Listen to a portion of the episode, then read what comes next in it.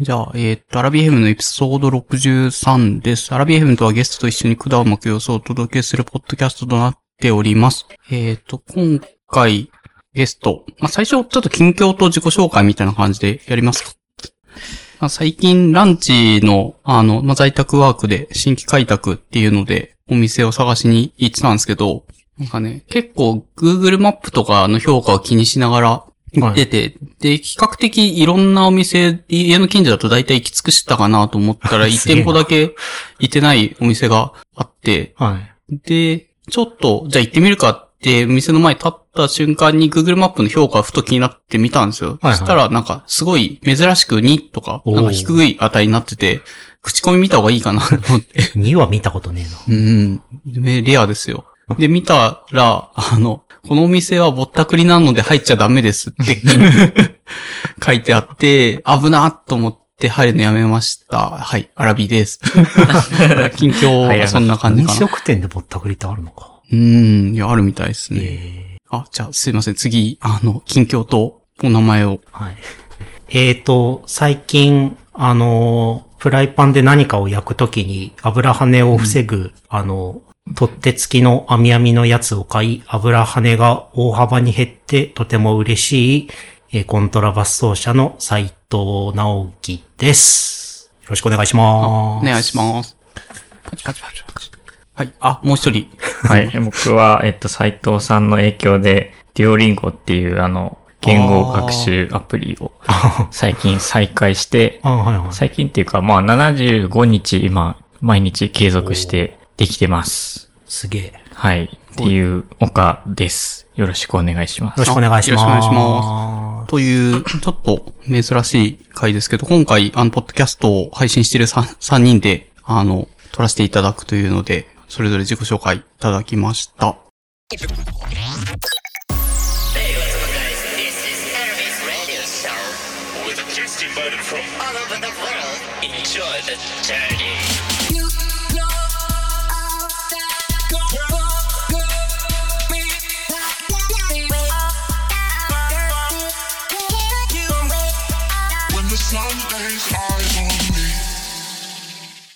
はい。前回から始まってますよね、この、この景色。あ、そうなんだ。なんか、めっちゃ面白いと思う。うん聞き慣れないな。こんなあったっけ？と思って。あ れですよ。あ、お互い聞いてるかわかんないですけど、あの、ゆるふわポッドキャストとか、あの、やっていきじゃなくて、えっと、あのやる気ない FM とかで、なんか採用してるのを見て、確かに名前言った方が声わかんないじゃないですか、誰が何ああ、なのかそうですね。っていうのを。最初に、確かに確かに。っていうのをちょっと、なるほどと思って採用してみました。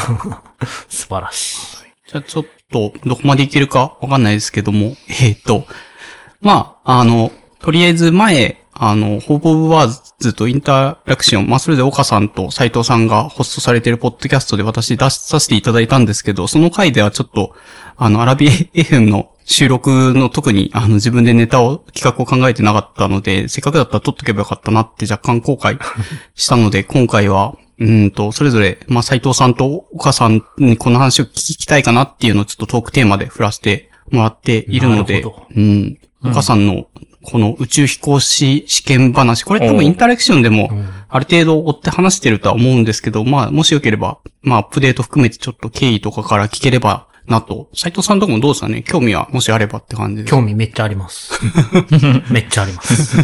はい。あ、じゃあその話します。はいはい。えっと、そうですね。僕は、えっと、そうです。宇宙飛行士候補者試験というのを今まさに、うん。えっと、受けてるとこでして、はい。えっと、これはそうですね。3月ぐらいに、あの、えっと、ES エントリーシートの締め切りがあって、はいはで、4月5月と試験が今、第0次試験が行われているとこい。ろはいはいはい。です。はい。で、えっと、まあ、全体では3、三次試験まであるんですかね。うん三次試験はなんかもう JAXA とか NASA、まあ、JAXA のなんか隔離施設で、うんうん。あの、1週間か2週間ぐらいずっと、あの、すごい閉鎖空間で過ごすみたいな、結構皆さん聞いたことあるような感じのやつをやるんですけど、えっと、まあ、そこにはまだ全然行ってなくて、今、第0次っていう感じですね。で、うん宇宙飛行士って、えっと、そうですね、10 18年ぶり。のそんなに空いてる？募集10、うん、そのくらい、うん。も、あ、違うか、10、10年ぶり ?14 年ぶり？なそのくらいのオーダーなんですけどの募集で、で前回までは、あの、理系の大学を卒業して3年以上実務経験がある人とかしか、あの、出せなかったんですけど、まあ、その頃は、えっ、と、応募者1000人くらいだったのが、うんまあ、今回から、その文系の大学でもよく、よかったり、あの、えっ、と、実務経験も特に、あの、どんな業種でもいいっていう風になって、うん。うん。あと身長とか体重とかの制限が、あの、減ったので、すごい募集人数が今増えてて、はいはい。多分へー4000人ぐらい、あ、募集に、応募人数がですね、4000人ぐらいなんですね。で、えーっと、で、うん。なので、まあ、第ゼロ次試験とか、書類選抜とかそういうのが増えた感じのです。え、視力とかってどうなってるんですか？なんか昔視力が良くないとみたいのがなんか視力は、そうですね、視力は、一応なんか強制視力1.0以上あればいいあっていうそんなもんなんだ。うん要件だったんですが、えっと、書類選抜っていうので、4000人から2000人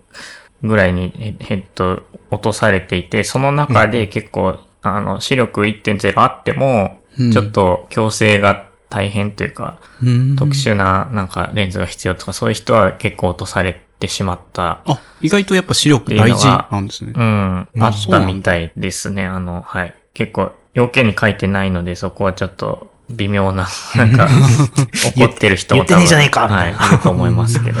え、乱視が入ってたらダメとか、そういう結構カジュアルな感じでダメなんですかまあ、ちょっとどの辺ぐらいの基準だったのかは明かされてないのでわかんないですけど、あうんの、JAXA からの説明で、ちょっと1.0よりは、あの、厳しい目になってるっていうふうになってました。うんはい。ただ1.0っていうだけじゃダメっていう。書類なんですけど、自分で書類で1.0ありますって言えば OK とかではなくいや、あの、一応あの、書類っていうのがか健康診断も含んでるんですよね。で、そもそもそれに2万円くらいかかるので、結構そこであの、結構応募を諦めてしまう人は多いと思うんですけれども、うんはい。それで2万円払って応募した人でも結構4000人から2000人ぐらいに書類、書類と言ってもほほとんどあの、うん健康診断の結果でしか見てないみたいなんですけど、っていうのが、はい。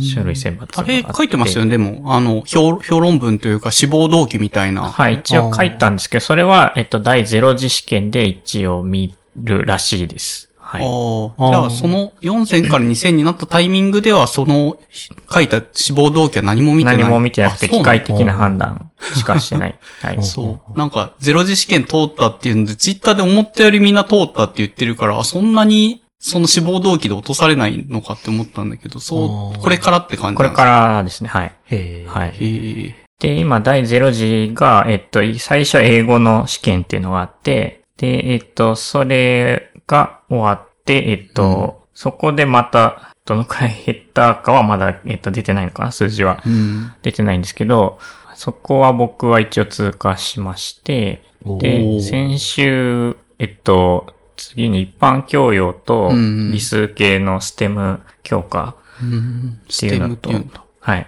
サイエンスとテクノロジーと、あエンジニアリングとマスかな。はあ。ステムの。ステム。えあ、ステム教育ってよく子供の、なんか、そうそうそう最近聞きますよね。ー初めて聞いた。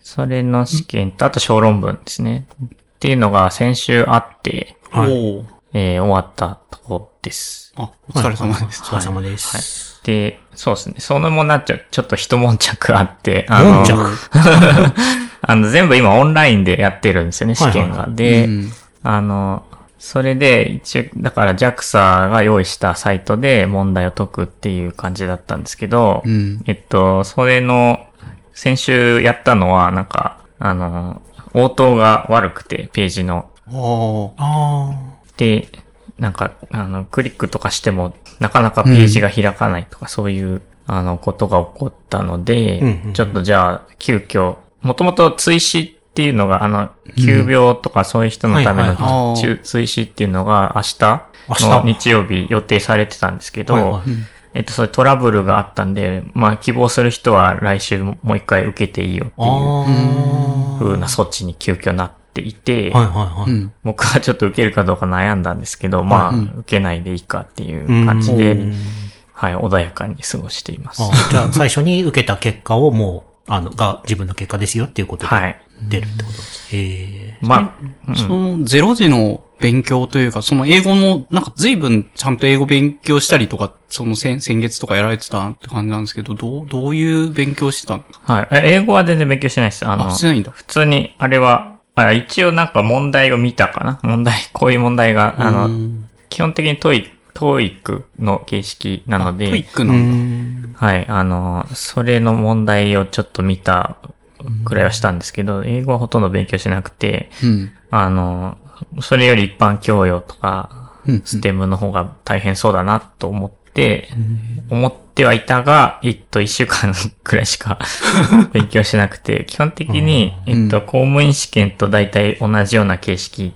というのは明かされていたので、うんそれの公務員試験の教科書を買ってきて。まあ一週間詰め込んだんですけども、まあちょっとできなかったかなっていう。公務員試験って結構文系理系、技官になるか、まあそうじゃないかとかで分かれてたような気がするんですけど、どっち向けなんですか？ステムだと結構理系っぽくて、さっきの募集要項に理系の人だけじゃない人もはい OK だった気がするんですけど、文系の人めちゃめちゃ不利じゃないですか、それだと。あ、そうですね。一応だから一般教養科目は文系科目で、うんはい。それはだから本当に、あの、基本的というか、そんなに難しくない公務員試験の地方上級とか国国家うん一周だかなんだかわかんないですけど、そういうのが出てて、ステムはそれよりもちょっと難しいかなっていうくらいでした。はいもう僕も全然ステムの方ができなかったので。はい。あの、ちゃんと勉強しないとできない。思います。はい。これ多分せ、なんか疑問に思いそうなのは、どう、なんかさっきの感じだとトラブルがあってもう一回受けられるから、受けられるんだったら、こう、微妙にできなかったんだったらもう一回受けてみたらって思うけども、準備みたいな話なんですよね、確か。準備的に一週間でとか、ただもう一週間あったとしても、それが得点上げられそうな感じじゃないテストだなっていう。ああ、そうですね。えっあと、うん、なんか、まあ、形式が分かってるんで、その分有利にはなるとは思うんですけあど、なんか結局ステムどこから出るか分かんないから、うん。あの、なんかすごい山間で勉強してそこ当たればちょっと点数上がるかもしれないけど、うんすごい範囲は広いので。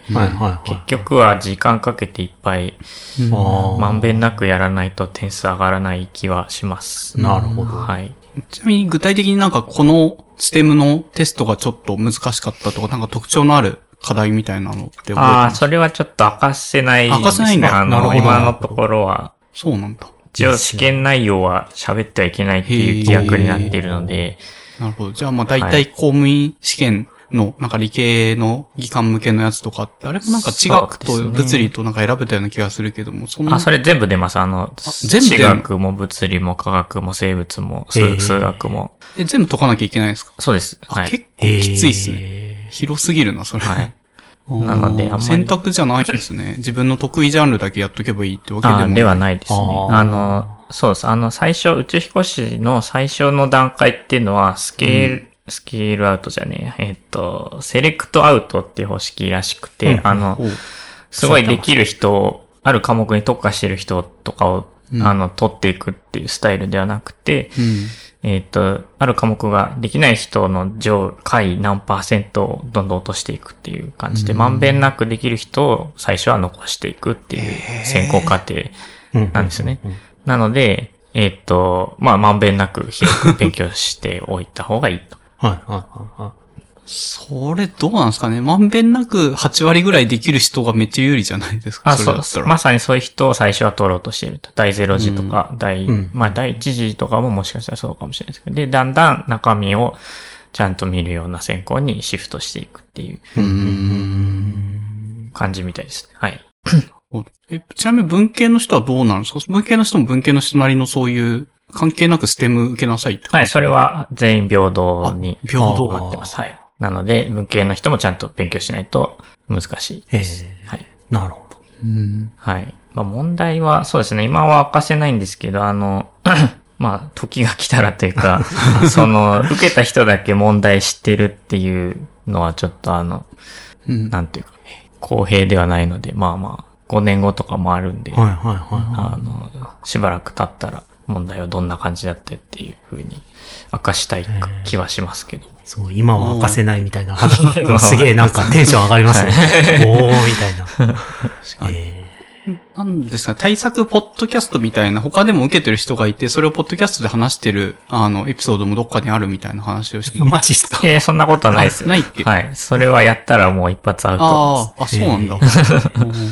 あの、うんはい。ポットでエンジニアの、そういうエピソードタイトルが第0次英語試験完全攻略法みたいな感じですけど、うん。ポットでエンジニアっていうポッドキャストがあるんですけど、あれはエピソードタイトルの付け方がいろんな、まあ、例えば3つぐらい話題があったら、その3つのあの単語を無理やり繋げたようなエピソードタイトルになってるんへー面白いで、なってるんで、内容をあんまり反反映してないんですよ。えーあ、そうなんだ。じゃあ別に、あれ聞いとけば有利になるとかそういうわけでもあ、全では然なくてないです。、はい。ネタとしてやってるみたいな。おーえ、またじゃあ次、もし、なんですかね、皆さん結構そのインタレクションの随分最初の回からこう、宇宙飛行士になりたいっていう話は出てるじゃないですか。うん。なんか、斎藤さんも共感してくれるかわかんないですけど、その、は岡さんがなんで、あの、なんですかね、は別に人によるじゃないですか、その、なりたい度合いというか、まあ、子供の時確かになりたいと思った人は。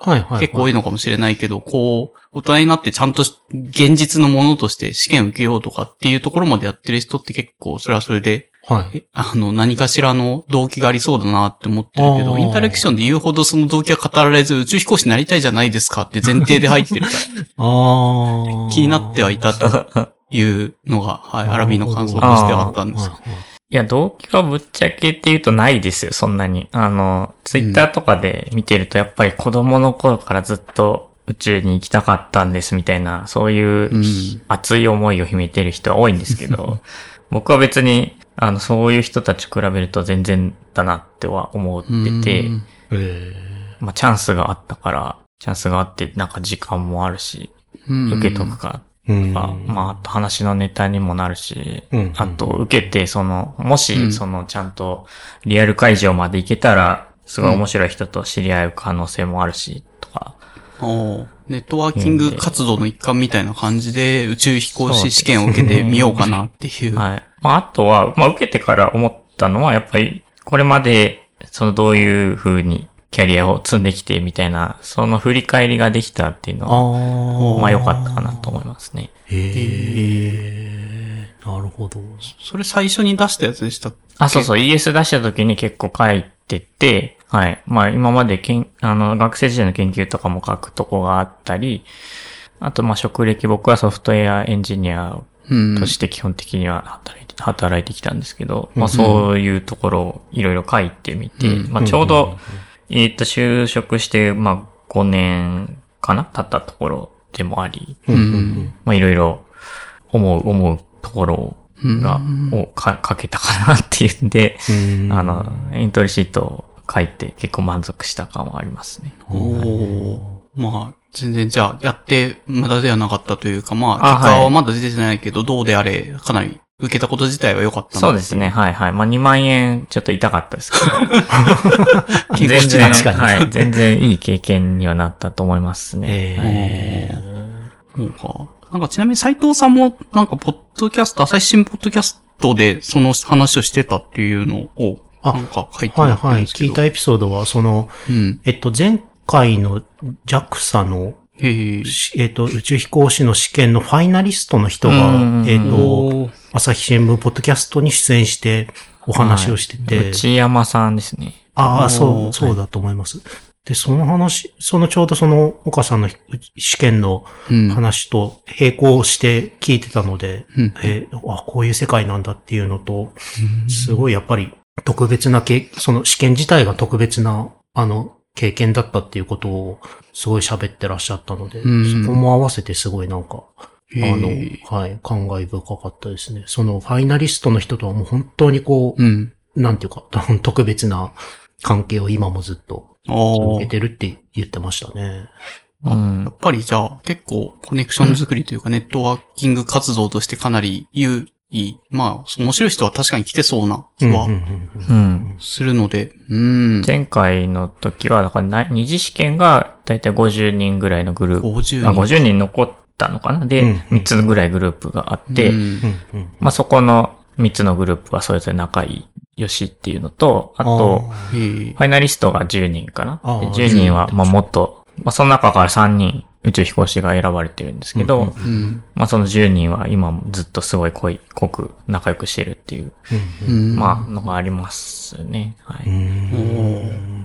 その内山さんがその、おしえっ、と、試験を受けた別の人のエピソードとしてうん。喋ってたのが、確かその、えっ、と、その自己アピールの時に、うんそのお知り合いが自分の好きなミュージカルの好きな一場面を、あの、審査員の前でこう演じてみせたっていう、あの、アピールをしてたのが、すごい、なんていうか、その、お知り合い、しもともとお知り合いの人だったので、その、そんなにこう、あの、外交的な、う外向きな性格じゃない人なのに、うんそういうことをするっていう面を見て、それもまた感慨深かったっていうことを、内山さんがおっしゃってたと思います。それも、うん。あの、また、へーっていう感じだったんですけど、なるほど、自己アピール。そうそう。ミュージカルしたの大西さんっていう方で、はいはいまあ選ばれた方なんですけあど、そう内山さんと大西さんは、もう研究室、大学の研究室が同級生みたいな、すごい近い中で選ばれ、二二人ともファイナリストにえなってて、はいはいはい。まあで、片方は、あの、ちゃんと選ばれて、片方は落選してしまったって、すごい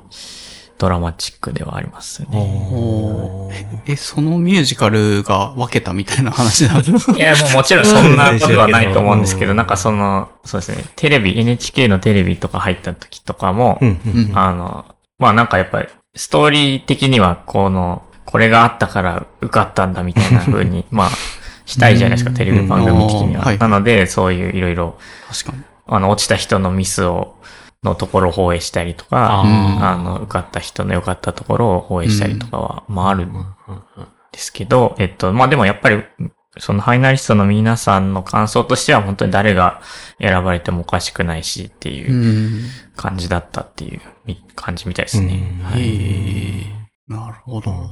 で、結果が出るのはいつとかってまだこれからっていう感じなんですか？えーっと、いつなんでしょうね。あんまりあ覚わかんないえて、覚えてない。えーっと、多分決まっているとは思うんですけど、僕がし覚えてないっていう。この辺からもちょっと僕のあんまやる気のなさがわかると思うんですけどすごい。。真面目にキャラを守ってらっしゃる。そうか。へえ、斉藤さんも宇宙はなんか受けてみようかな。その、自分の 経歴を振り返る的な。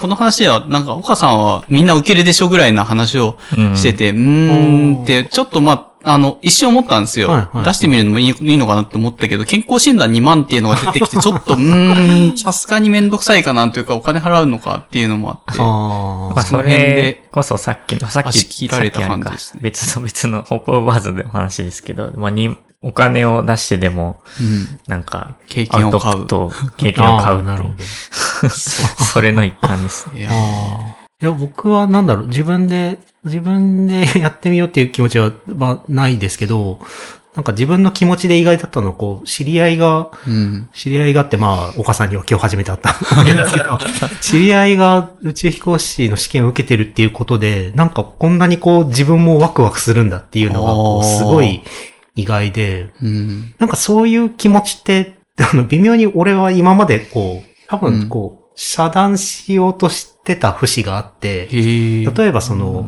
サッカー日本代表とか、あサッカーみんな好きなんですけど、あ。うんうん。こう、なんか、その、サッカー日本代表がこう活躍するのはそれは別に、おうん俺の、俺の何かではなくその人たちの何かだし、みたいな、ああの、なんていうか、ーうんそれが微妙にこう自分の、その、その人たちの功績への敬意、敬意でもあると思ってたんですけど、うん、なるほど。それはその人たちの、あの、やったことだし、ドライブ・マイ・カーとかも去年見てはいは、い。すごい、あの、感動したんですけど、別にそれを、賞を取るのを別に、うん応援するのはこう、よ、余計なあれというか、うん。それがもし、賞を取るんだったら、あの、それ作った人たちの、あの、功績だからっていうふうに、ああ、結構じゃあ、ドライなというか、ククールな視点で、あの、同世代とかの活躍したニュースとかは見てはいて、あんまり、そうですね。それはそれで、それはそれで自分は自分みたいな気持ちではい、まあすごいとは思うけどっていう感じ。そうですね。その、その人たちはすごいけど、うん。あの、別にこう、日本の凄さとかじゃねえし、みたいなあふうに思ってたんですけど、今回すごいなんかこう、その話をこう、岡さんのポッドキャストとかでこう、うん追ってて、なんていうか、こんなにこう、お応援したいというか、ワクワクするんだなって、自分でこう、不思議に、なんか不思議っすね。はい。ポッドキャスト関係あるんですかねそれとは違って自分自身の変化みたいな。な。例えば、岡さんが総理大臣目指すとかだったら、またそこまでこう ワクワクしなかったかもしれないですけど。急に。まあだから宇宙飛行士っていうのも、多分その、要因の大きな一つだと思うんですよね。参議院選出ますとかって言われても、そうですね。うん、宇宙飛行士ほどにはこう、ワクワクはしなかったかもしれないですね。っていうのはあり、はい、ありましたね自分の気持ちの中で。はい。うん、面白いですね。宇宙飛行士っていうのうんが。なかなか、どうなのかなうん、まあ、今でも、どうなんですかお金払えば宇宙に、まあ前澤さんみたいにね、行ける人もいるっちゃいるし、多分岡さん的にも将来的にはどんどんそこのコストは下がってくるんじゃないかみたいな話を。うん、そう願いたいですけどねはい。そんな、だから生きてる間にはいけるかなとは思ってるんですけどね。はああ、いけそうだなって感じです。い。いけるんじゃないですかね。わかんないけど。うん、まあでもそっか、我々はまあ、そっか、いけるか。うん、まあ、ハワイに行くお金、まあ、今は円安だからハワイめっちゃ高くなってるらしいですけど、はいはい。それぐらいのノリで宇宙に、ど、どこまでですか？例えば、その、なんか、一瞬無重力状態をちょっとだけ味わってっていうのもあるんですうんか、それで地球のちょっと丸みが見えたかなぐらいな。うんもうちょっと外行きたいです ね。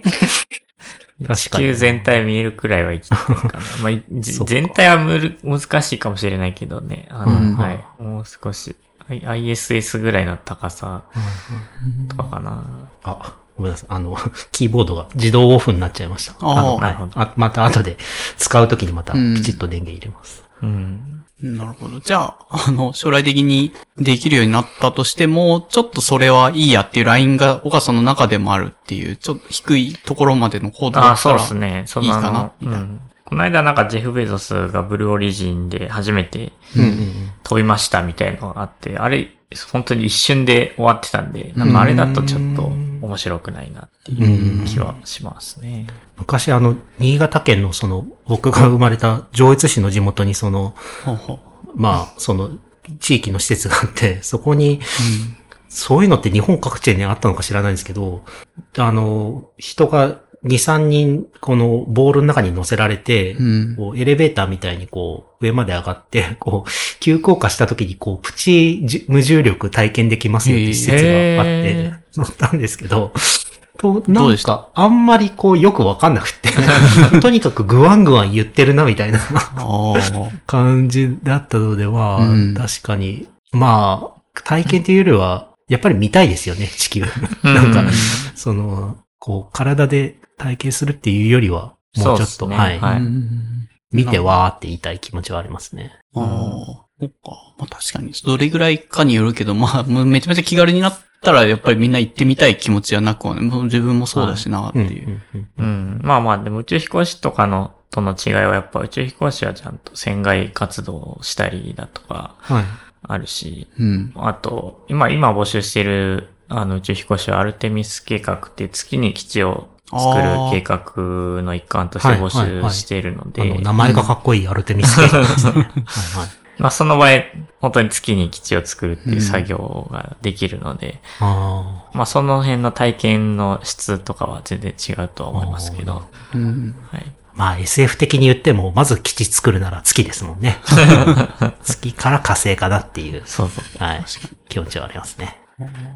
ちなみにその、えっ、と、なんだろう、今回、もし誰か選ばれたとして、なんか、さっき話してたように、同じ研究室のなんか同期がとかっていう展開はあるかも、みたいな。あそこの研究室行くと、宇宙飛行士になりやすいよね、みたいな、そういう枠があったりするんですかね。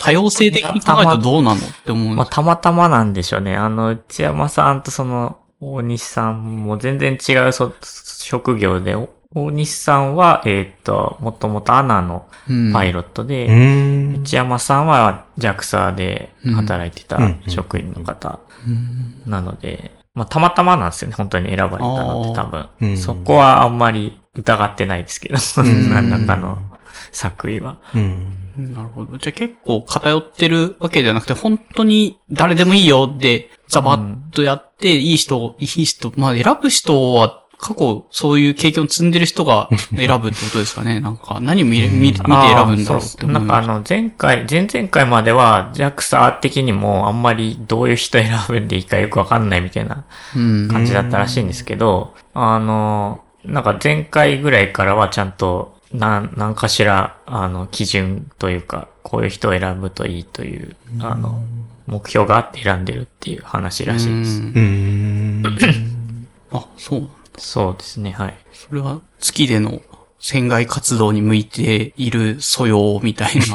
まあ、まあそういうのも、あの、一要素としてはあると思うんですけど、いろいろちゃんとチームとし、チームを引っ張っていく力があるかとか、ううん、うんん。あの、日本の宇宙飛行士で若田さんああ、の人がはい。一番、あの、これまでか多分活躍されてて、う。うんそういう人をどんどん増やしたいっていう、うん。まあ、ことみたいですけど。活躍はどうなんですかね？野口さんとかも随分なんか活躍してそうな勝手なあのニュースとか見てるだけなんですけど、若田さんが一あ番で言われるの若田さんは最初に多分あの、ISS の船長とかになったりとか、そういう感じだったと思いますね。うんはい。うんまあ、若田さん以降、野口さんとかも船長やられてると思うんで、うん十分活躍されてると思います。この間、あの、引退されましたけど。うんニュース見ました。はい。あの、ツイッターの初期に、あの、僕、ツイッター初期すごいこう、大好きでこう、いろいろ見てたんですけど、その中の、野口さんが、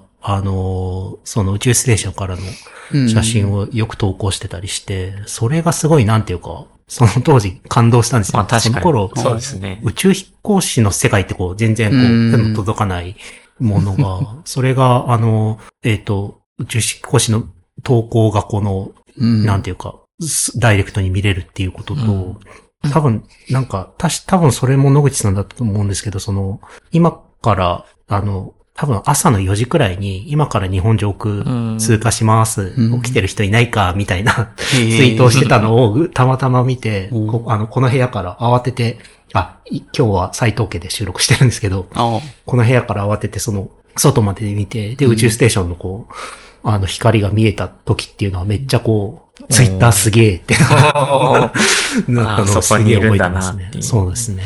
いや、いい話だな。あ。うん。えー、じゃあ結構思い出はなくはないって感じですね、そうういう。ん、思い出ありますね。うんそう。いやー前澤さんの時はそんなになんか、なんか逆に違うフィルターで見ちゃうから、そこまでなんかそういう考えは思い浮かばなかったけど、まあ飛んだんですね、ぐらい。逆にこう、なんか札束の方がこう、頭に浮かんじゃって、微妙に純粋な目で見づらかったような気がしああ、なるほど。ああ、そうですね。前田さん僕ももともとそんな好きじゃないから、あんまりちょっと見てなかったんですけどあ。そうそうそう。ね。あかっこいい僕、前澤さんのあのギラギラしてない顔ちょっと好きですね。え、あの、元の顔がギラギラしてないっていうことですか？宇宙に行ってる時の表ああも情が。元の顔が。元の顔か。あわかる。僕、あの、声とか知らないので、はい。なんとあなく。はいあ、雰囲気として。きっとね 頑張れって感じ。余計なお世話ですけど。あなるほどな。はい。すいません。まあ、ちょっと全部読みそれちゃったけど。ちょっとじゃあ歌手していいですか？そうですね。ああ。しましょう。アラビさんがくれたドクターペッパーダイエット。あ、いただきます。やっぱり、結これ構入る。めっちゃ入りますよね。ちょっと話した方がいい。この技術的に解説すると、この歌詞音は、こう、アラビーさん毎回やりたがるけど、結構録音上、こう、編集的に難しいのではないかというツッコミがね。ああ、そうですね。毎回多分ノイズとして、判断されちゃってることが多くて、ノイズ除去かけた瞬間、歌唱になくなっちゃってます。ああ、なるほど。やはり、独特の香りですよね。はい。すっごい久しぶりに飲んだ。あ本当ですか？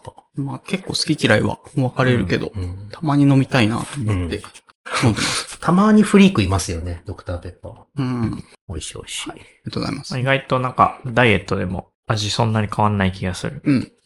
あ、これダイエットなんだ。あ、そうです全然わからなかった。言われなかっそう。お砂糖入ってるとまたちょっとえぐみというか、そういうのは乗るんですけた。ど、なるほどな。うん。まあ、ちょっと飲み続けるって考えると、ちょっと、一旦は入ってない方がいいかな。なるほはい。じゃあ歌詞が終わったところで、ちょっとテーマを切り替えて、えっと、急、急に話変わるんですけど、生徒さんコントラバス奏者でホブオブワーズで音楽のポッドキャストで、あの、話されていて、まあ、音楽の回と、あの、雑談回っていうのが随分分かれてそうですね。は 相当な落差がある ね。いるんですけど、はいはいで、その音楽会の時に、あの、そう、アラビ FM で、あの、随分出ていただいて、PJ さんが、えっ、と、斉藤さんのポッドキャスト、ホープオブワーズを聞いた時に解決感っていう、なんか、日常的に、確か解決も日常で使うし、なんとか感も日常で使うけども、これ全然普段、なんですかね、素人は使わないことうん。に見えると。で、やっぱ言葉が好きな人から、あー PJ さんからすると、専門用語的なところが上がるっていう、なんか感想をいただいてて、はいはいはい。まあ確かに、うん、物理で言うとこのなんか運動量とかも意外とそれ系なのかっていう。確かに確かに。うん、運動も言うし、量も言うけど、運動量って言わないな、みたいな。物理やってる人は運動。量言うけど、意味が全然違うんですよね。我々からすると、ああそっか今日よくたくさん働いたんだね、みたいな 感じに。彼は運動量豊富だから、みたいな。ああ、サッカーとかね。そうそうそう。ああ、そっか。物理の人とはちょっと意味が、確かに随分違ってるけど、うん解決感っていうのは何なんだろうっていう、ポッドキャストでこれ解決感ですよねって、なんか説明してくれてるか回は結構、なんですかね？あの、YouTube でしたっけ？そのリサーチャット。LT のボリュームあーはいはいはいはい2で話されてたり、ヨド兆候とかも。はいはいはいはいはい。っていうのが、は、あの、もしよければ、あの、教えていただけると嬉しいなと思って、せっかああ、ありがとうございます。はい PJ さんありがとうございます。かえ、そうなんですよね。えっと、そうですね。あの、なんすかね、解決感ってやっぱりもう言い慣れた言葉だからめちゃめちゃ普通に 使っちゃうんですよね。はい、いや、いいです。っていうのそれがめっちゃいいです。そうなんですよね。それって、なんかこう、きパッと聞き、え、アラビさんど、どんな気持ちで、う受けと止めますか解決感って言われた時、全然、なんか、おいや、うーんと、本当にわかんないです。あ、本当に？本当にわかんないですそっか。いいですね。この落差が。ああ、そう。えっ、と、なるほど。うん。確かに解決って普通、音楽以外ではあの、事件の解決が普通ですよね。事件が解決。犯人が捕まったとか。ああ、そうですよね。うんなんか数学の問題が解けたとか。ああ、なるほど、なるほど。そういう、結構、なんだろうな、うん01がしっかりしてるみたいな言葉なあイメージがあ、はい。はい、はい、はい。で、音楽ってなんか01ってピンっていうよりかは、なんとなくいいかもぐらいな、もうちょっとこう、はいはいはいグラデーションなイメージがあるところに解決感って言って、そんなに解決、本当に解決すんのみたいな。本当に？みたいな。またまたみたいな。ああ、なるほど。そんな印象、言葉だけからですけど、受けちゃって。なるほど。解決、音、えっと、和音が解決してるから音楽って聞いてて楽しいんですよ。ぶっあ、ちゃそんなめちゃくちゃ重要な。めちゃくちゃ。そうなんです、そうなんです。ぶっちゃけそうなんです。あの、まあ、例えばその川のせせらぎとか鳥のさえずりとかを音楽とかって含めちゃうとまた違う話なんですけど、とりあえず我々がこう曲として聴いてるうん。曲をあな聞いて、こう、あ、いい曲だなって思うのは、うん。なぜかっていうと、和音もしくはメロディーが解決してるからで、ええはいえ、和音であれば全部解決してるわけではないってことですか？今の話。基本解決してます。ああ、そうなの、はい。えっと、あのですね、解決、その一番皆さんがよく知ってる解決っていうのが、あの、この後に、こういくじゃないですか。はい。この、この部分が解決なんですよ。例えば、さあ今日の話を始めます。みんなズコーってなるじゃないですか。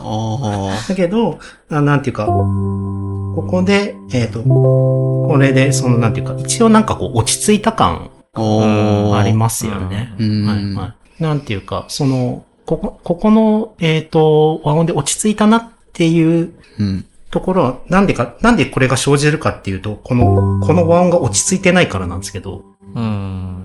和音ではあるんですよね、でもそれ。そうですね。和音なんですけど、落ち着いてない和音がある。これはなんで落ち着いてないかというのを細かく見ていくと、この音の中に、この、この音程関係があって、この音程関係ってすごいこう、嫌な音程関係なんですよああ、はいはい。確かに。あの、専門用語だと、その、えっ、と、増余度って言うんですけど、この増余度が、ここの次、あの、これを含んでるこの和音が、まあ、あ、そっか、ラビーさんベースやってるから G7 なんですけど、あ、そうなんだ。はい、これ G7 なんですけど、G7 はこの和音を、この2音を含んでるから不安定なんですけど、うんうん。この次に鳴らされてるこの C が、うんうん。C はこの、あの、これが、こう言ってるからこう、やべえ、こう、こうが増えてきたな。あの C に含まれてる、この、この2音は落ち着いた音程関係なんですけど、超6度っていう。えっ、と、なので、まあ、ただ、うん。まあそれって機械的にわかるんですかね？よ、上さっきの4度だと不安定だけどっていう、まあ一応理屈はあるじゃないですか、その、振動数ごとにこう、並べてはいはい、はい。いて。えっ、と、そうっすね。機械的に定義できる解決感っていうのは結構厳密に定義できるものなのか。一応定義あります。ああるんですねえっ、と、その、この増用度を含んでるこの G7 がそのクラシックの和声で言うとその属七の和音って言って、属和音、属和音、属和音プラスこう、あの、ベースから数えて7番目の音が入ってるから、属七の和音って言うんですけど、うん。この属七の和音から、この一度の和音に、えーっ、と、進行し、かつベースが、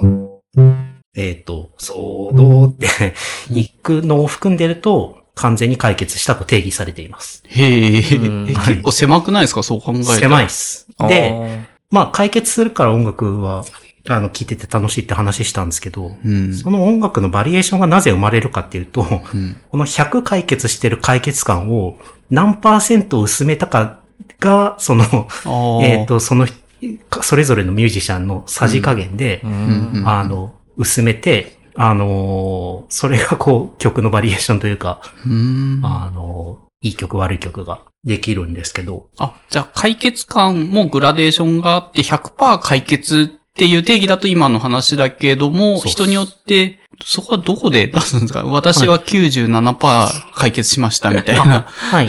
その薄める方法が、あの、音楽の歴史の中でめちゃめちゃ研究されてきたんですね。へえ。あのー、お母さんビートルズ好きですよね。はいはいなんかなんとなくその、そういう雰囲気をすげえ感じてるんですけど。え、そう、そうなんですか？好きですよ。聞聞いてるんですか？はい。あハローグッバイってあれ、キーが C メジャーでこう、ドミソの曲なんですけど。はい、はい。ドレミファソラシドあそうですねホープオブバーズエピソード1の Hello Goodbye です。はい。ー Hello Goodbye が、デリデリデリデリあの、You say goodbye, あの、I say hello のところあるじゃないですか。はいはい。あのところが、あ、譜面出しとけばよかったな。You say goodbye のところがこう、G のコードなんですけど、You say goodbye and I say hello のところが、メロディーが I say hello のところが、You say goodbye の後に、最初、ハローグッバイ、ホープオブバズの第1回の取り上げた曲なんですけど、譜面書いてた時に、You say goodbye and I say hello の G、C かなって最初譜面に書いたんですよ。で、もう一回聞き直したら、どうもちげえなってなっへて、え。もうちげえなってなって、うんで、えーっと、解決してなかったってことですか ?100% ではない。これが解決感が薄められてたんですよ。へえ。You say goodbye の後の I say hello のところのコードが、これ、I say hello だったんですよ。うでん。、この I say hello のこのコードが何かっていうと、ベース音が G だけど、その右手が d-7 っていうう、ん。なのでコードネーム的に言うと d-7 on G。d-7 が G の上に乗ってるっていう。へえ。で、これって、例えば、あの、You say goodbye 例えば G そのまんまで I say hello だとすごいダサいわけですよ。あ確かに I say hello だとダサいけど、あ。確かに。これ元の曲の I say hello だと、この、ちょっとキュンとこないですか？あ すごい微妙な差なんですけど、ダサいっていうのはどうなんですかね？もう置きに来てるみたいなのがもう分かって、誰でもそれは確かに解決、はい、解決、解決みたいな感じでダサいっていう感じなんですかね？そうですね。なんか1個目だと音楽の授業みたいな感じが そうですしました。I say hello だと、うん。あもうー、確かに100確か砂糖100なんですけどに。音楽の。授業っぽい。だけど、I say hello っていう。これが魔法が入ってるな、これ。はい。解決はしてるんですけど、解決感がこう、薄められてるんですね。薄める手段として、まあ今やふ普通なんですけど、その、んなんていうか、G じゃなくて Dm7 を、あの、使うっていうのを。で、なので、こういう風な、あの、こう、こういう風な技を使ったりとか、あと同じ。同じあの、ハローグッバイのサビっすね。サビが。えーと、デレデレデレ、あ、デレデレデレデレ、I don't know why you say goodbye, I say hello っていうコードじゃないですか。で、これが、これもちょっと解決感を薄められてるんですね。デレデレデレデレ、I don't know why you say goodbye の後が、解決感100だと、I say hello になるんですけど、これダサいじゃないですか。音楽の授業感が途端に出てきた。I don't know why you say goodbye, I say hello 歌で終わっちゃうんですけど、これ、本当の曲でどうなってるかっていうと、I don't know why you say goodbye, I say hello になってる。うこれはん。何かっていうと、F の後に F マイナーオン A フラットうん。C っていうコード進行にしてるんですけど、これはまあ、これもまあよくある手段で、えっ、と、F マイナーっていうのはその、えっ、と、C に近いキー、C マイナーに存在する、あの、割と親戚の C、キー C と親戚のコードなので使ってもいいっていう、もうん。う、ほあの、決まりがもう教科書に書いてあるので、When you say goodbye, I say hello っていうこうの、ん。えっ、と、解決はしてるんだけど、ちょっとこうビターな感じにしてうる。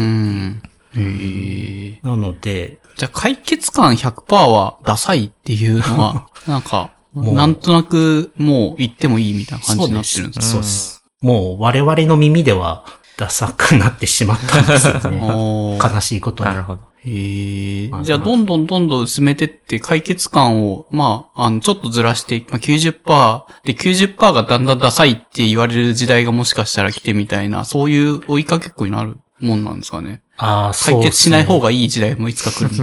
もう解決してない曲も、例えばヒップホップとかになると、うん。例えば曲のある部分をループしてる、ループしたりして、その部分が、あのーなんだろうな。その部分がル解決してないと、まあ、その曲は解決してないってことになりますし、あと、一昨年分析した、あの、ウォンクって若いバンドとかのコードとかはもう、もう解決感ゼロのコードとかはあります、あるんですね。こういうループ、なんだ、えっと、えー、あ、違った。あ、そっか、これか。えー、っと、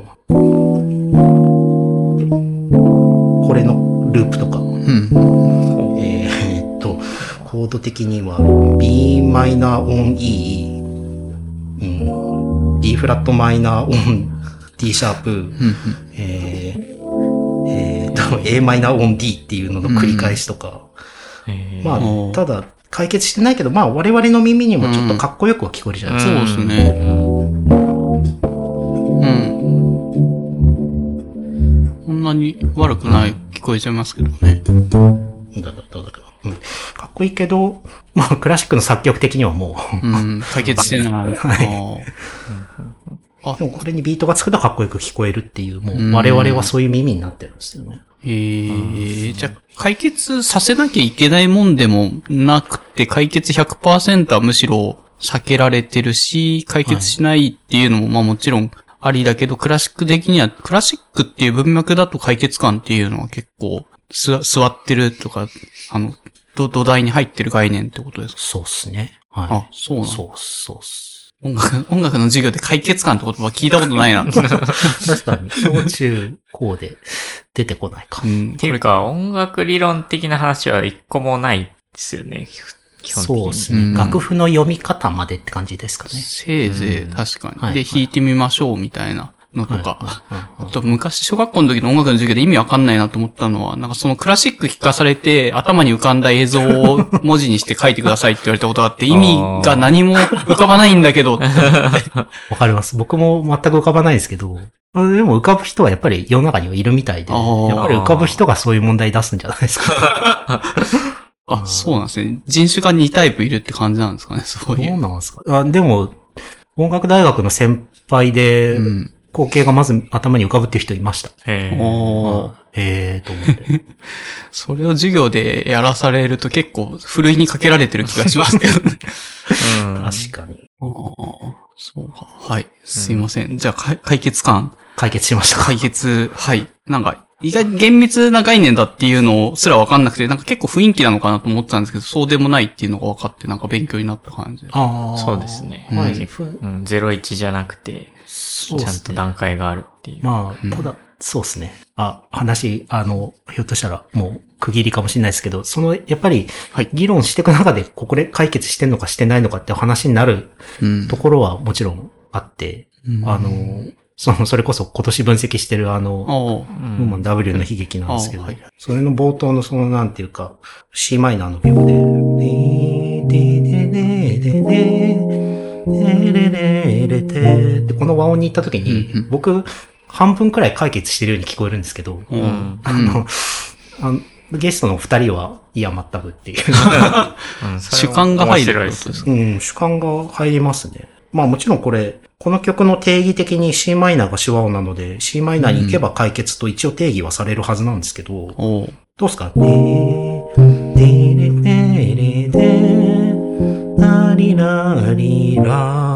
タタリラリラのところの、ここの和音のところ、どうすか？まあ、確かに半分ぐらいですね。100%ではない。あ、ですよね。なんかこう、物語の真ん中ら辺の小休止のところについたかな、みたいな。うん。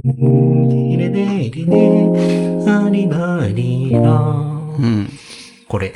うんだって0%だと二人は。そうですね。まあ、うん定義的には0%なんですけど、もちろん。そうはいあ手話音じゃないし、はい。属七から解決してないし。うーん。あ、そういうことなんですね。じゃあ、一応、頭で斉藤さんも理屈は分かってはいるけど、でも聞いた感じ解決してるように聞こえるって、そこは一応別枠として持ってはいるってことなんですはいはい。ーうんで、まあ僕の推理がこの、ベースのヨド条項が2回あるから、うん。そういう、俺もそうなんて感じるの。言うと、情報。まあまた、ヨド条項はまた別の話になっちゃう。はい。なんか、うん。PJ さんがなんかその、ポップオブワーズは普段聞かない言葉が、専門用語が飛び交って面白いみたいな。そういう聞いてるリスナーさんもいるんだなって。まああいや自分も完全に音楽枠の時はそんな気持ちで聞いてます。はいつか使いたいっすね。ヨド条項い。。ヨド条項。ぜひ、ぜひ使ってください。はいインタレクションで淀情報を叫ぶ日がいつか来る。はい、わかりました。まあ、そんなところで、ちょっと出出してというか、あの、振らせていただいたところは、そんなとこかな。うーんと、多分、これ全部は消化できないっていうのが全部見えてきてるんで、はいはいえっ、と、気になるニュースの岡さんの、あの、なんですかね、中村さんのところの話を聞いてもいいですかああ、これアラビさんのあの、やつにくっつけた感じあそうなんですね。ですけどね。ああ、私ニュースで気になってるのが、あの、まあ、斎藤さんもノートとかでポエ書き投稿してると思うんですけど、あの、一応サービス、まあ、似たサービスというか、 cakes あっていうサービスで、あそこもコンテンツがある程度集まってたサイトだと思うんですけど、なんかそれの終了に伴って、あの、見られなくなっちゃってるっていうので、ざわざわっていう感じで、ノートとかも、えっ、と、エクスポートって外に書き出して、あの、自分で手元にデータ持っとくっていう機能を作りますよっていうのは去年の4月か5月ぐらいに多分 CTO か CEO かの、あの偉い人が、うんうん。ノートの偉い人が話してたんですけど、現状もう1年以上経ってるけど、実装されてなくて、うんうん。で、結構そこら辺は、あの、サービスとして、こう、信頼性、やっぱ自分でコンテンツをホストして、斉藤さんも書い書いたポイ書きとか自分のものとして持ってきたくて、プラットフォームに一応預けてるような状態だと思うんですけど、うんうんそれがなんか見れなくなっちゃうっていうのは問題じゃないかっていう問題提起をされてて、うん、そう、そうだなっていうのを個人的に気になったニュースとして私は挙げていたといううん。話です。あ、すいません。えっ、と、あの、はいこれ、ちょっと一回切るので、あー移って、はいます。はい。はい。で、岡さんは、それに関連してなんですかねこの。あの、そうですね。あの、やっていけ FM とか Rebuild とかに出られている R 中村さんという方の、最近、あの、アラビさんたちと、えっと、コワーキングリモート、バーチャルコワーキングなんて言ってたんでしたっけ？まあ、リモートコワーキング、バーチャル、まあ、その、そうですね。あの、オンラインで、あの、コワーキングして。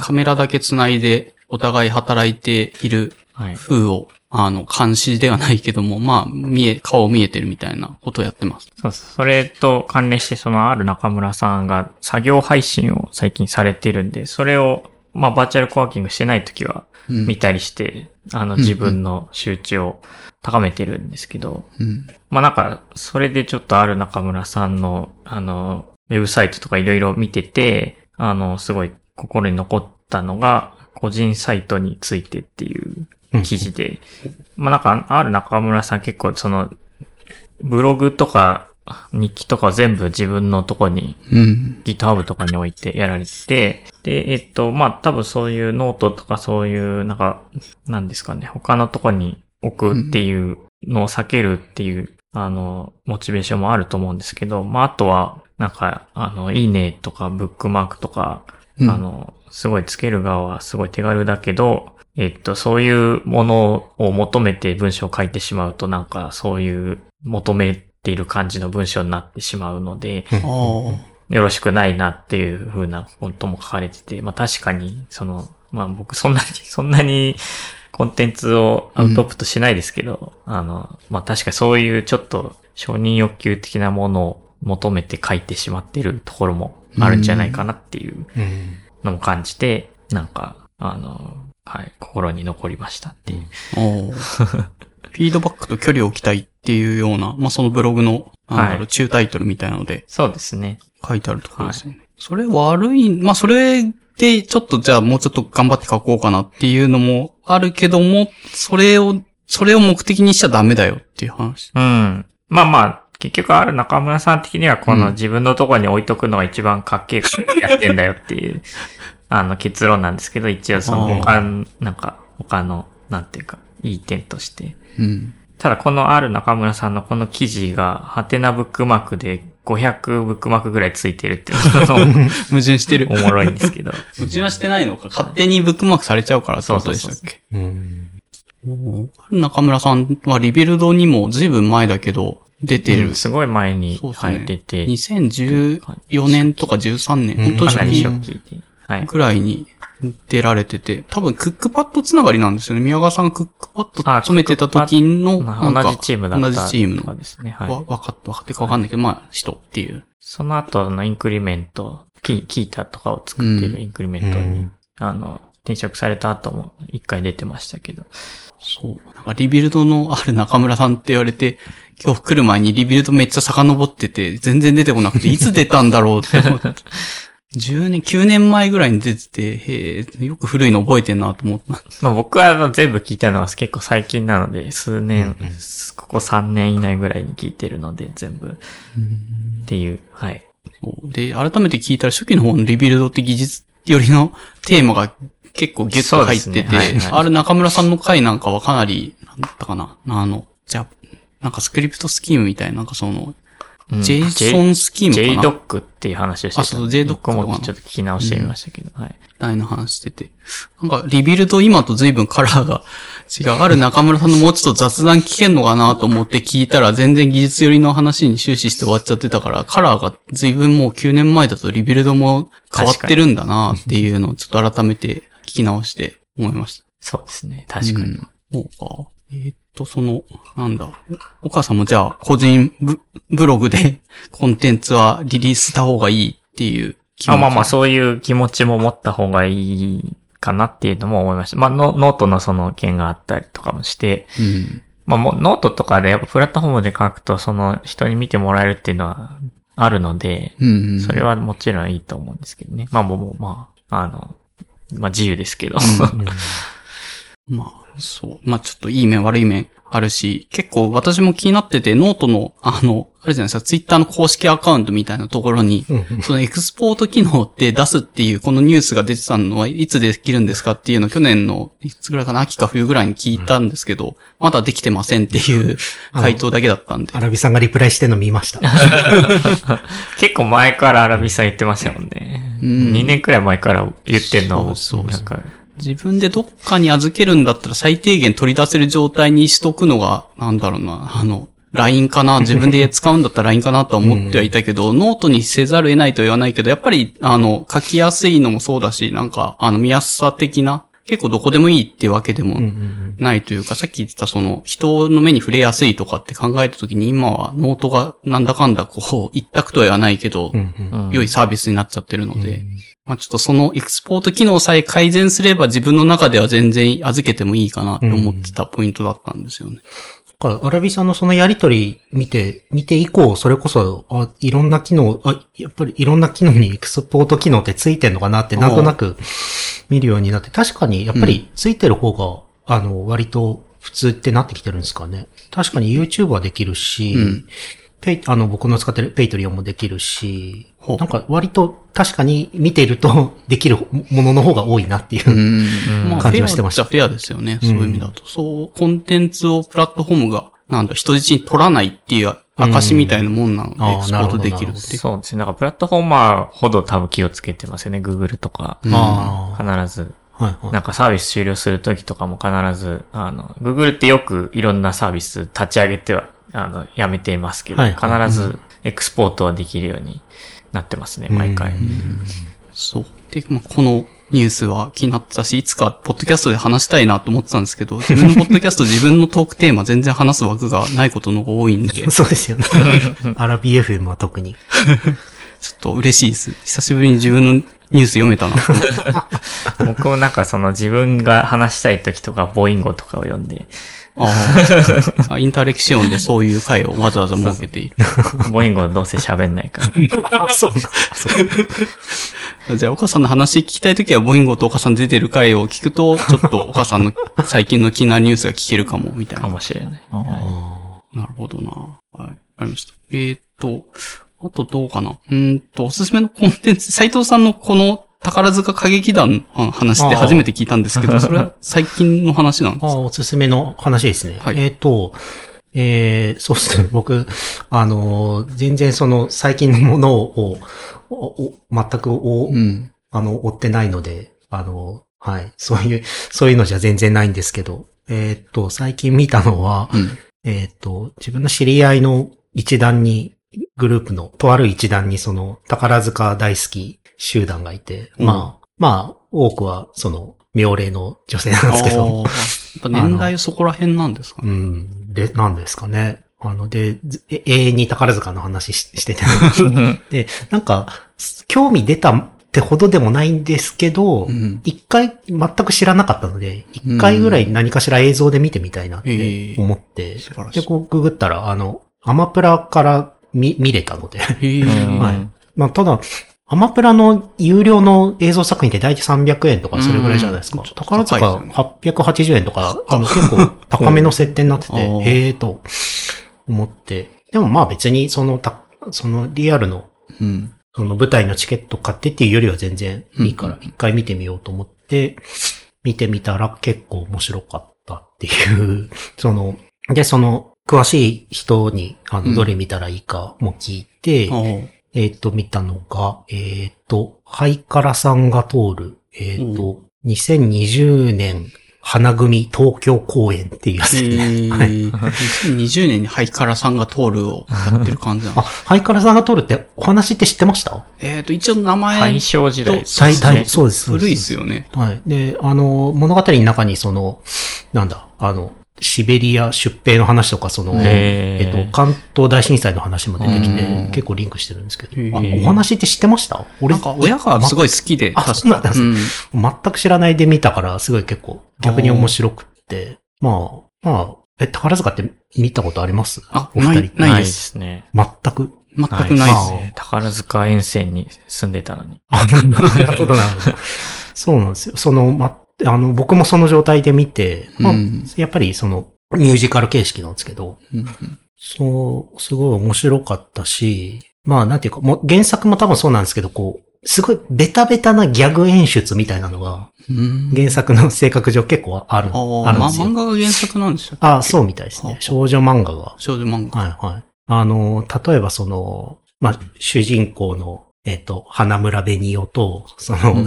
相手役のその、伊集院忍勝尉っていうのが、あー。まあ、あの、メインなんですけど、うんうん。あの、もともともう言い名付けでこう結婚することになってるんですけど、まだ会ったことなくって、こうん。う初めてその伊集院勝尉が花村家に挨拶しに行くときに、挨拶しに、ししに行く道すがら、こう、うん。花村紅夫がこう、あの、ハイカラさんなんでこう、自転車に乗ってさっそうとこう、どいてどいてって言いながら、この、キキって通るんですね。で、あのー伊集院勝尉にぶつかりそうになって、あ、危ないって言ってこう、ガシャーンって転んじゃうんですよ。うん。で、その、そういうの結構元祖的な感じなんですかね。そういう感じの。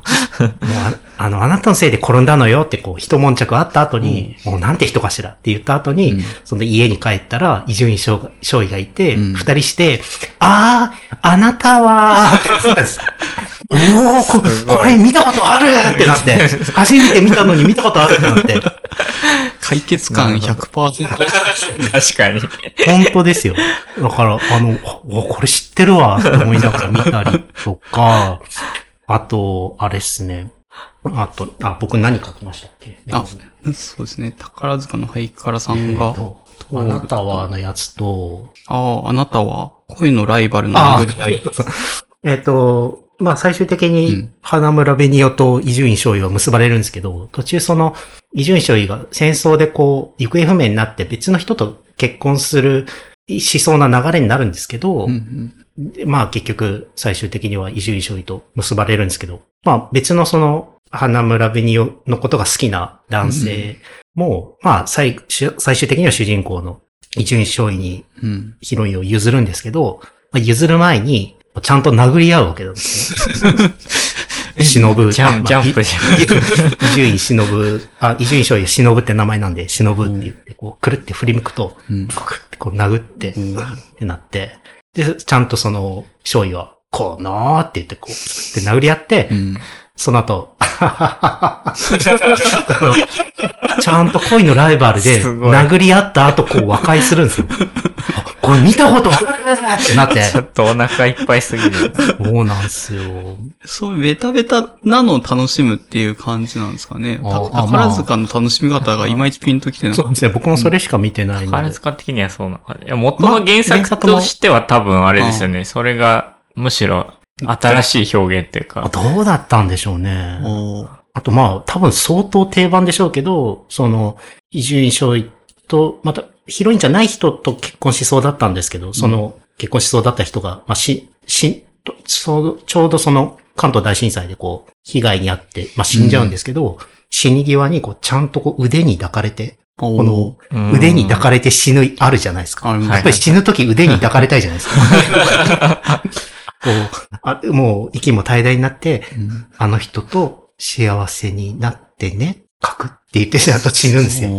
これ、これ、腕に抱かれて死にたいよね、やっぱりってもう、言から思って。で、なんかやっぱりそれを見終わった後に、うん。だんだんそのベタベタなものが年を追うごとにつれて好きになってきている自分がなんとなくいるなって思って、ああ。ちょっと自分のポッドキャストでもその、あの、あれ、ラジオドラマとかや、やっちゃってるんですけど、いや、すごいですよね。まあ、あなんかああいうなんていうか、演劇喋りみたいなのもなんか、うん昔は多分すげえ見るのもやるのも嫌だったと思うんですけど、うん。なんか最近楽しいな、みたいな。お、おい、待って待ってよーみたいなやつを。ラジオドラママでなんか聞いたことあるみたいなやつっちゃった。みたいな。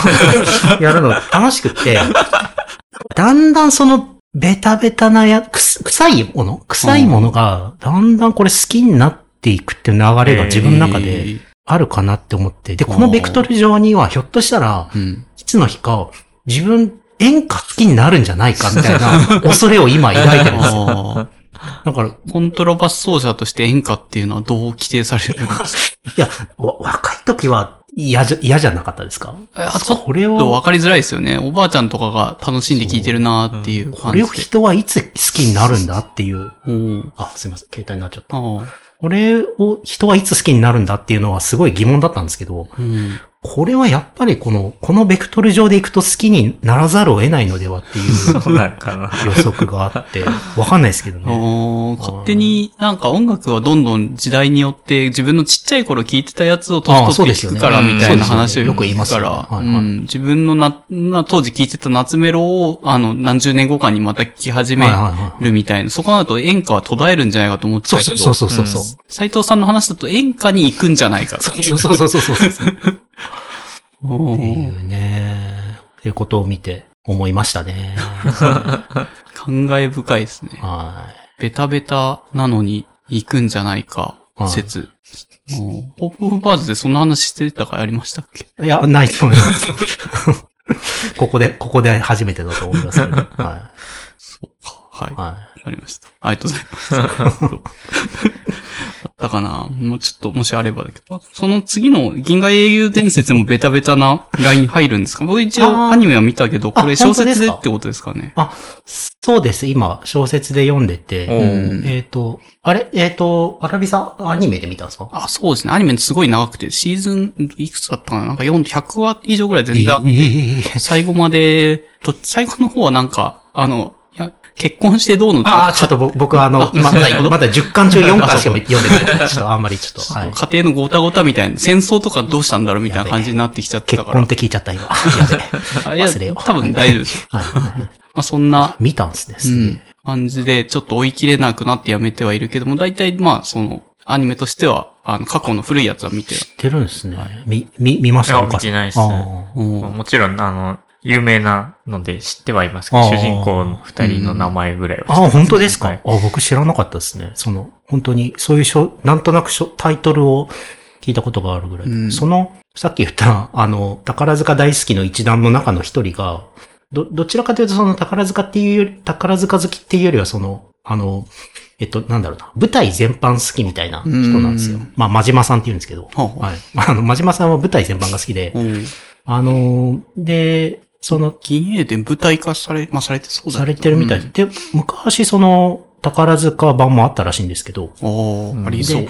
その、えっ、と、宝塚版とは関係なく、なんか、真島さんが、えっ、と、す好きな俳優が、その、銀英伝の、うん。あ、ちなみにその、聞いてる人向けに解説すると、その、銀河英雄伝説の、えっ、と、略称が銀英伝ですけど、えっと、その好きな俳優が銀英伝のその舞台に出てって、それで銀英伝の小説読み始めへて、ーみたいなので、うん勧められて、まあ読んでみっかと思って読みはじ、読み始めたっていうところで、なんか、長いっすよね。あれ何冊あるんでしたっけ ?10、十 20? あの、本編が10巻まで。ああ。はい長いですね。まあ、長いですけど、まあ、ただ、あの、あれなんです。3年間、あの、源氏物語を1ページずつ読んでる 私としてはすげえ銀英伝をこう、サクサク進む、進むのなるほどああ、はい進むんですけど。源氏物語よりは読みやすいっていう。そうですね。現代語ですからね。あそうですね。あはい。あの、与謝野明子役でずっと読んでるんですけど。その、銀英伝は、あの、そうっすね。なんていうか、宇宙、宇宙戦争ものなんですけど、まあ、やっぱりこう、めちゃめちゃ気楽に読めるというか、あーあまり人生のこととか考えずにこう、読めるから。まあ、割と話的、話的には結構なんか複雑、うん人間関係が複雑だったりもするんですけどそうね。ですね。結構組織論とかそういうああ、確かに確かに。文脈で、あの、それぞれの、まあ、あの、ね戦争を引き、軍、軍隊率いはいてる。トップの思想が現れるみたいなそうですね、そうですね。戦い方もそうだし、はい作戦もそうだしっていうので、結構組織論とか企業で働いてるその。人たちの話で、け銀英伝は、なんか必必修と履修科目に。そうだったんですね。まあでもそう言われれば確かに。うん。え確かに三体の2巻にも出てきますしね。あ、出てきたかも。そう言われれば。はいはいはい。まあ、ただ、まあ、その、ハード FS、ハード SF に比べたら、まあ、めちゃくちゃ気軽に読めるので、毎、あの、毎日、あの、寝る前にこう開いて、えー 読んで読んでるので、めっちゃ気軽に読めるよっていうことをお伝えしたかったっていうああ。読ん感じです、ね。でみようかな。なんか読んでみようかなそう読んでみたいとは思ってたんですけど、うん関数多いからちょっと躊躇して。なんか重厚な話だったらちょっとしんどいかなと思って積んじゃってるんですけど、そんな、もっと気軽に読んでいい話だよ、みたいなことですかね。サイト的な推しポイントとしては、やっぱりそのハード SF とかに比べてその、なんだろうな、容姿端麗な人のうん。容姿端麗さな描写っていうのに結構比重が置かれてるんですね。うん。どれくらいこの人はこういう髪色で、こういう、あの、こういう見た目でこういう印象を与えてっていうのは、うん。っていうのが、なんか、なんかこの読んでるテンション的には、うん。なんかあの、ホメロスの、うん。あの、オディセイアとか、イリアスとかの、あの、なんていうか、ああ、神話っぽいよ。戦士を称える、称える描写がめっちゃ多いのが、そういうホメロスのテンションと結構、俺的に、俺の中でこう、ど、ど、読語感が似てて、なんか、上術師みたいな。そうそうそう、上そうそう、な、なんでした？あ上、上実史。上実師、上実か師、上実師。ホメロスの女子史っぽいなっていう感じで、なんかこう、うんうん気楽に読めるなっていう。ええところがホメロス、そんな気軽な？そうでもないんだけど、確かに。まあでも、こういうの知ってるな、みたいな。逆に源氏物語って色恋話みたいな、ふんわり、そう、そういう認識ではいるんですけども、そっちの方が読みづらかったの、古語、古文帳だったからとか、そういう話なんですかね。話がもっと重あ厚、ー人間関係が大変みたいなんか斎藤さんの朗読聞いてるとすごい敬語、二重敬語とかがめっちゃ多くて、なんかあ文の意味を取るの大変そうやなと。な。うーん。ーキロ。それを補補足すると、ホープオブワーズ、あれ？ホープオブワーズ関係あるんでしたっけ？その、斉藤さんのポッドキャストで、はい。源氏物語を読んでいる回とかも、実は過去回であったりとかしあい一て、個ありましたね。はうい。ん。あれはちょっとびっくりしたんですけど、急に、あ、新作更新されたって言って聞き始めたら、今日は源氏物語のこの部分を読みますって言って、朗読し始めて、本当にそれだけで終わってたんで、えっと、いやー、受けますね。うん。色とりどりですね。オープオブワーズは。うん、すごいいろんなことやられてる。やられてて、ちょっとびっくりは、急にシュールに振ったのか、狙ってやってるのか、ただでも、源氏物語ずっと読んでるっておっしゃってるから、何か思い入れとかきっかけとか何かあったのかなああ、確かその頃なんか朗読って面白いよなみたいなことはちょっと思い始めてたんだと思います。いろんなやり南島さんのポッドキャスト聞いたりとか、うんスペース聞いたりとかで、うん。そういうことを考えてたような気しますね。確か。もともとあれですね、ホープオブスペースって言って、そこで朗読、人が来ない時は朗読するみたいそう、そういえば。そうでしたね。結構長く半年とやらない、半、それぐらいやってましたっけ？なんか毎週金曜日とかの10時からあーはい斉藤さんは必ずスペースを予告して、その人が来ないと源氏物語読んでいますって書いてあるのをずっとやっていて、すごい、なんだ、やるって言ったらちゃんとやってんな。なんか数ヶ月やってましたね。うんなんか、いやいや。あれはなんかまたややりたいなみたいな。なんか、まあ、その一時的な、もうとりあえずはやりきった感じでや、一応終了しますもんちゃんと終了しますって言って終了してたんで、すごい親切な。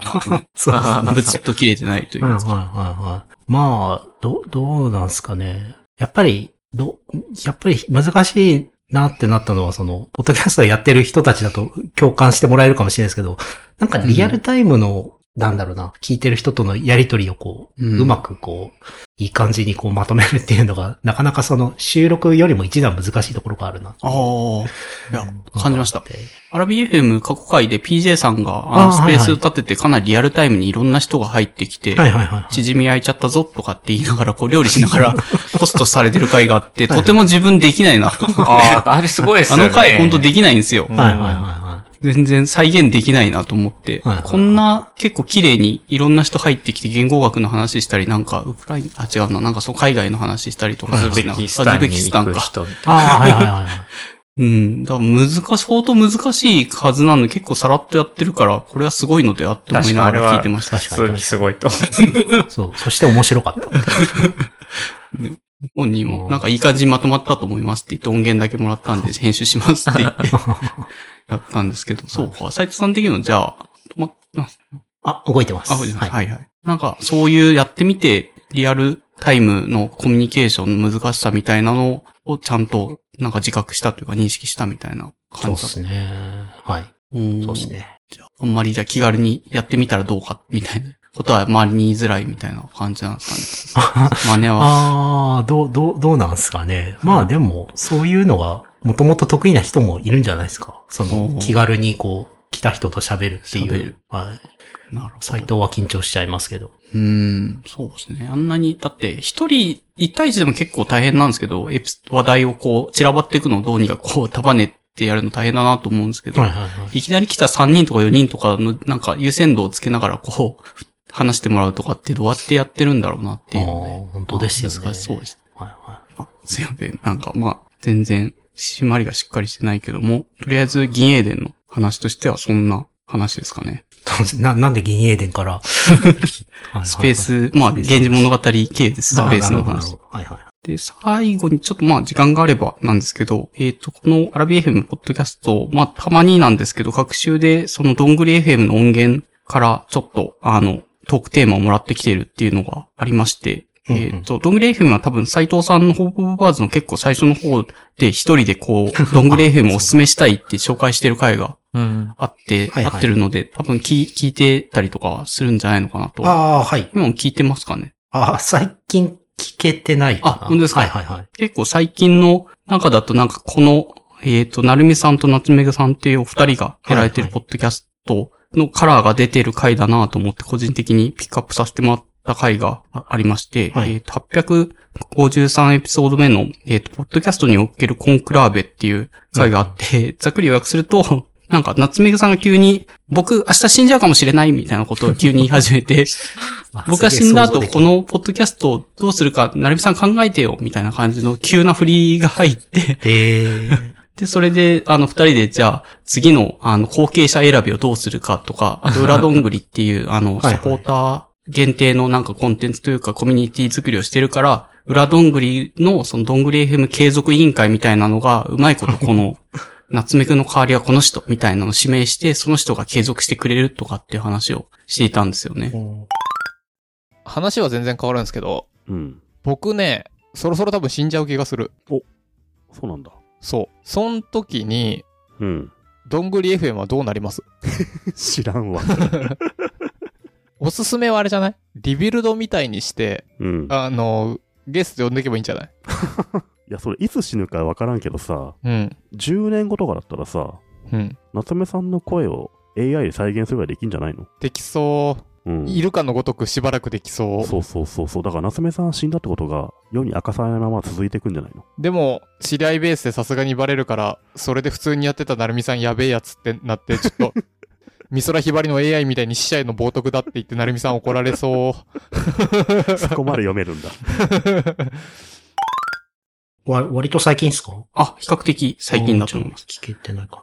で、ちょうど、なんかそれぞれポッドキャストホストしてるので、あの、己が死んだらどう、どうなるのかとかっていうなんか展望というか、秘策は あるのかみたいな話をちょっと聞いてみるの面白いかなと思って、これ聞くまで自分が例えば急に死んだ後コンテンツどうしようとかそもそも考えたことなかったな。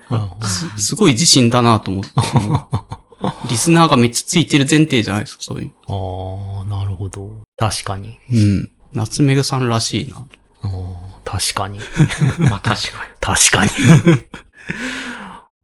アラビさん、どう、どう思ったんですか？アラビ。あいや自分の感じと普通にそのまま無無言で消えていくんだろうなっていうリアルな想像だったんですけど、確かになんか後継者を事前にね、あの、自分が亡くなったら、この人に全てのデータを譲り、あの、後を委任しますみたいなのを立てとけば、一応継続させることはできるな、みたいなはいはいは感じで。まあそういう意味だと、お母さんだと部品さん、まあ、お母さんが急にバタッと倒れたら、部品さんが引き継ぐ感じになるのかなとか、その何人かでやってれい。ばって話ですか？はいはいはいはいに。確かに。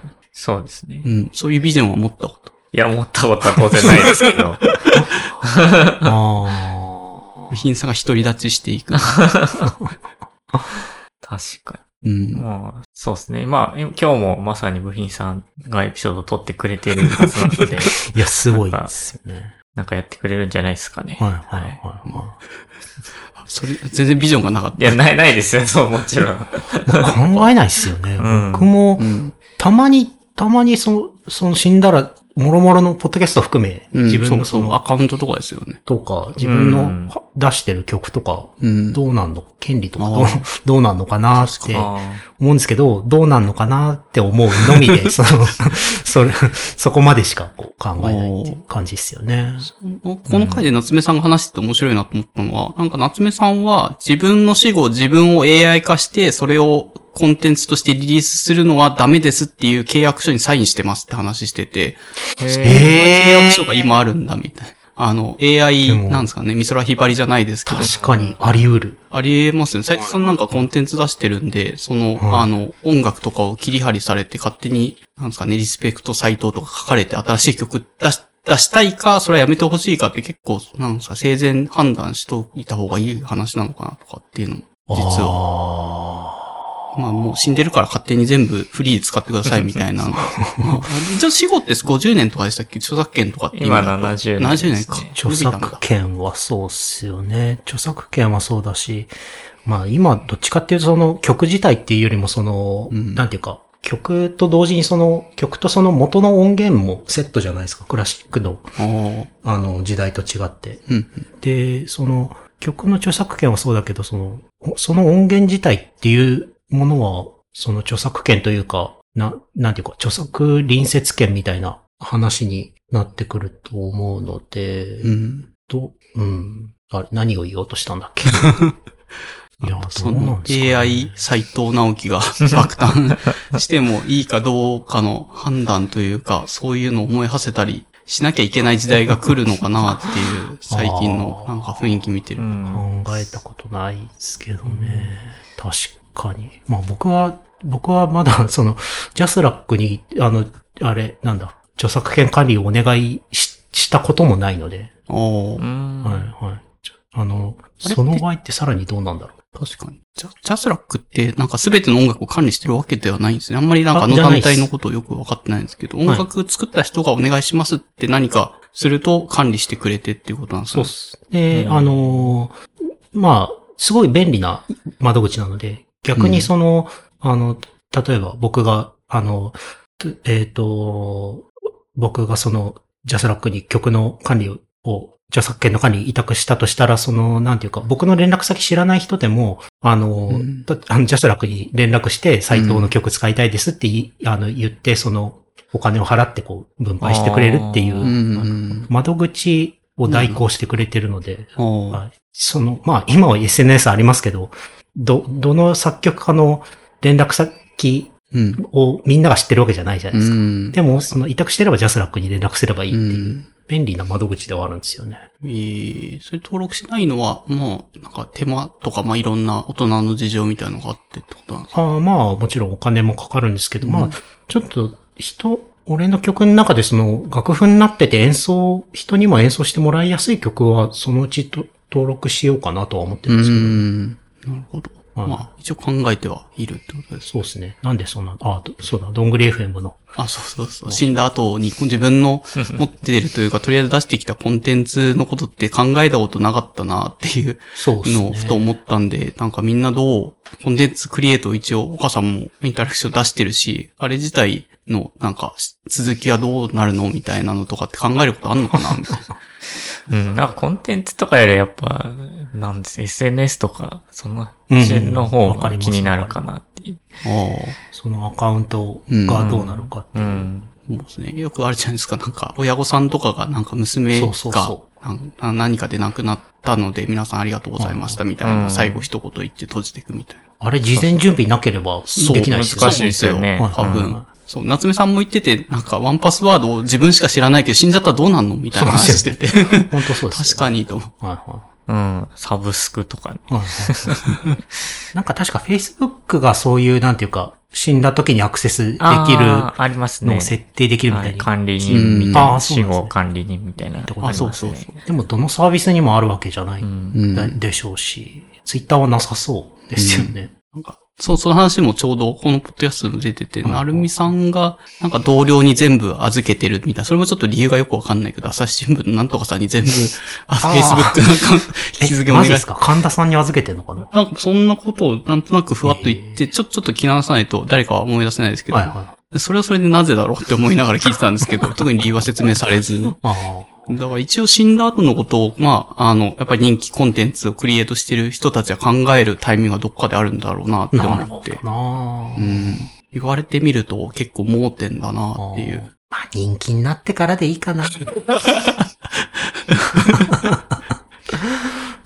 あ そうですね、確かに。うん。ホストしてるサービスとかに書いといてくれればちょっと気は払うけど、書いてないからもう何も考えてないとういうか。ん。そうっすね。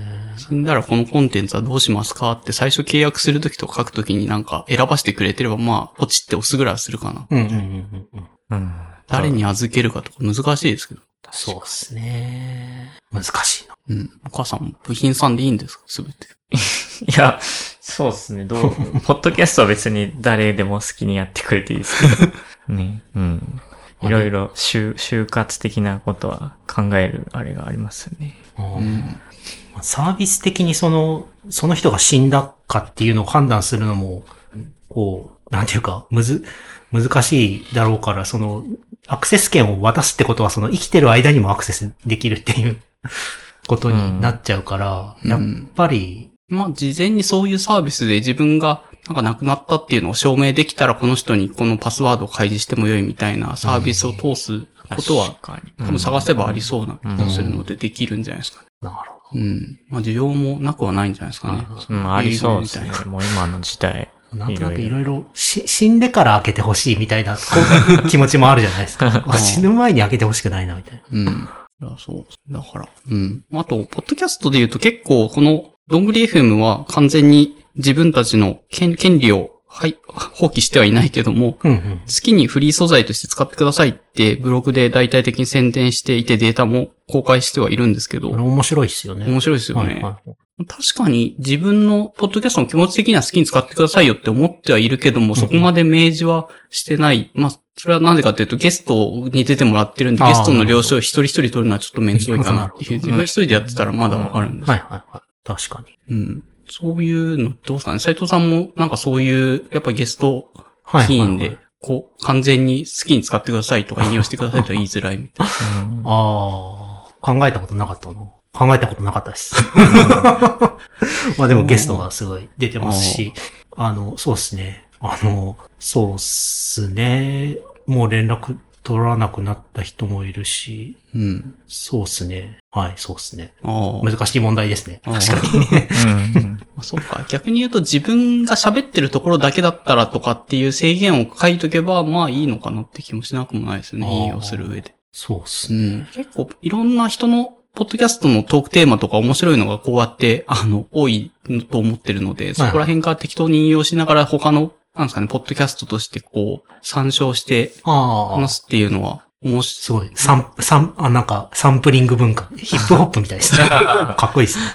そうです確かにありかなと思ってはいるんですけど、はいはいまあそう、ありと思ってる以上自分がリリースしてんのもそういう風に使ってくださいよって本当は言いたいなって気持ちも実はあったりはするけど。あれで、あの、使ってくれると、基本的にはこう、やっぱり嬉しいもんでしょうしね。そう、そうですね。はいはいはい。うん僕も、その、おっさん FM の話を、まあ、音源は使ってなかったですけど、おっさん FM で聞いた話を自分のポッドキャストでしたら、うん。はい。おっさん FM でそれをまた取り上げてくれた はい。そうですねはいそれはまた面白いなと思うんですけど。声書きも取り上げられてて、斉藤さんはサイフに随分食い込んでるなと思って見てます。食い込んで、まあ、お財布好きですね。聞いててやっぱり、あ、毎回いいなってなる。しみじみするなってなりますね。そうそうそう。あ、まあそんなとこかな。まあ、ちょっと引用で、あの、話してみたいので、お時間いただきました。とこですね。これであれか、その場で聞くのかと思ってたら聞かないんですね。え、な、何？を後であの、どんぐり FM の音源をその場で聞いてんのかと思って。これ完全に後で、後編集なんで、なるほどまあ、吉野に挟んどきます。すごい。さも聞いたかのように喋ってる。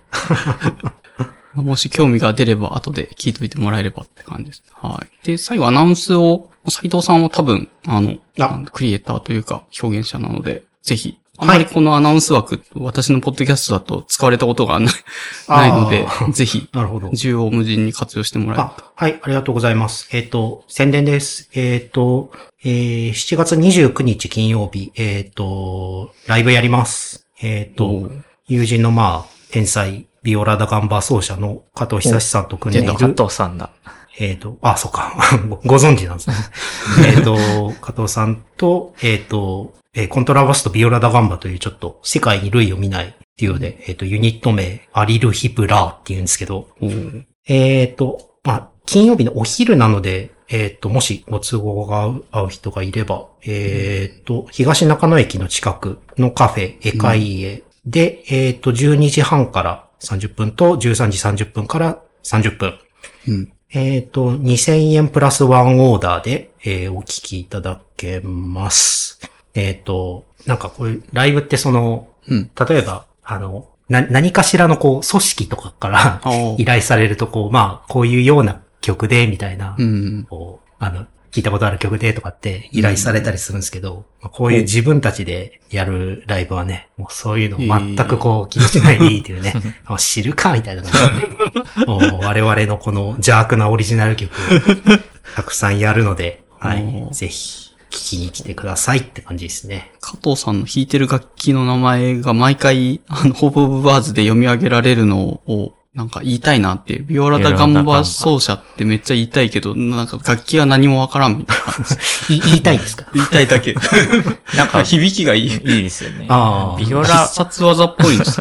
ああ、頑張ってちょっと応援されてる感じもしますね。確かに頑張って。ね。そうです。あの、まあ、形としてはチェロに似てるそうですね。ビオラなのかと思ったら全然チェロっぽい。はい。ビオラっていうのはもともとその弦楽器全般をは表す言葉だったんですね。あそうなんですねで、ビオラ、すごい、話めっちゃそれますけど、その、イタリア語のその、小さい、なんていうんですか小さいを表す韻をつけると、ビオラに韻をつけてバイオリン。大きい大きいっていう意味を表すその、お、音、音をつけるとビオロンになって、うん。ビオロンのちょっと小さいやつっていう意味でビオロンチェロっていうのができて、それが今のチェロなんですけど。え、じゃあで、これがビオロンなんですか？ビオロンよりでかいビオローネと言われてましたね。ーバロック時代は、そのえーバッハの時代とかは。コントラバスですあね。はいコントこれ、ラバスはこれって言っちゃったけど。今、横に目のコントラバス そうですね。今目の前コントラバスなので、どっちかというとパート名に近いですよね。コントラバスって、楽器というよりああ、は。なるほど。はいはい。バスのさらに下みたいな。ダガンバは結局何だったああ、ガンバはイタリア語で足なので、そのビオ、ビオール族の中でも足に挟んで弾く楽器だよっていう意味ですね。ビオラ、ダ、ガンバ。サイズ感もまあ足に挟めるぐらいではあるっていう。これは、これは挟めると言いず、あの、こあのコントラバスを見て言ってるんですけど、はいはい。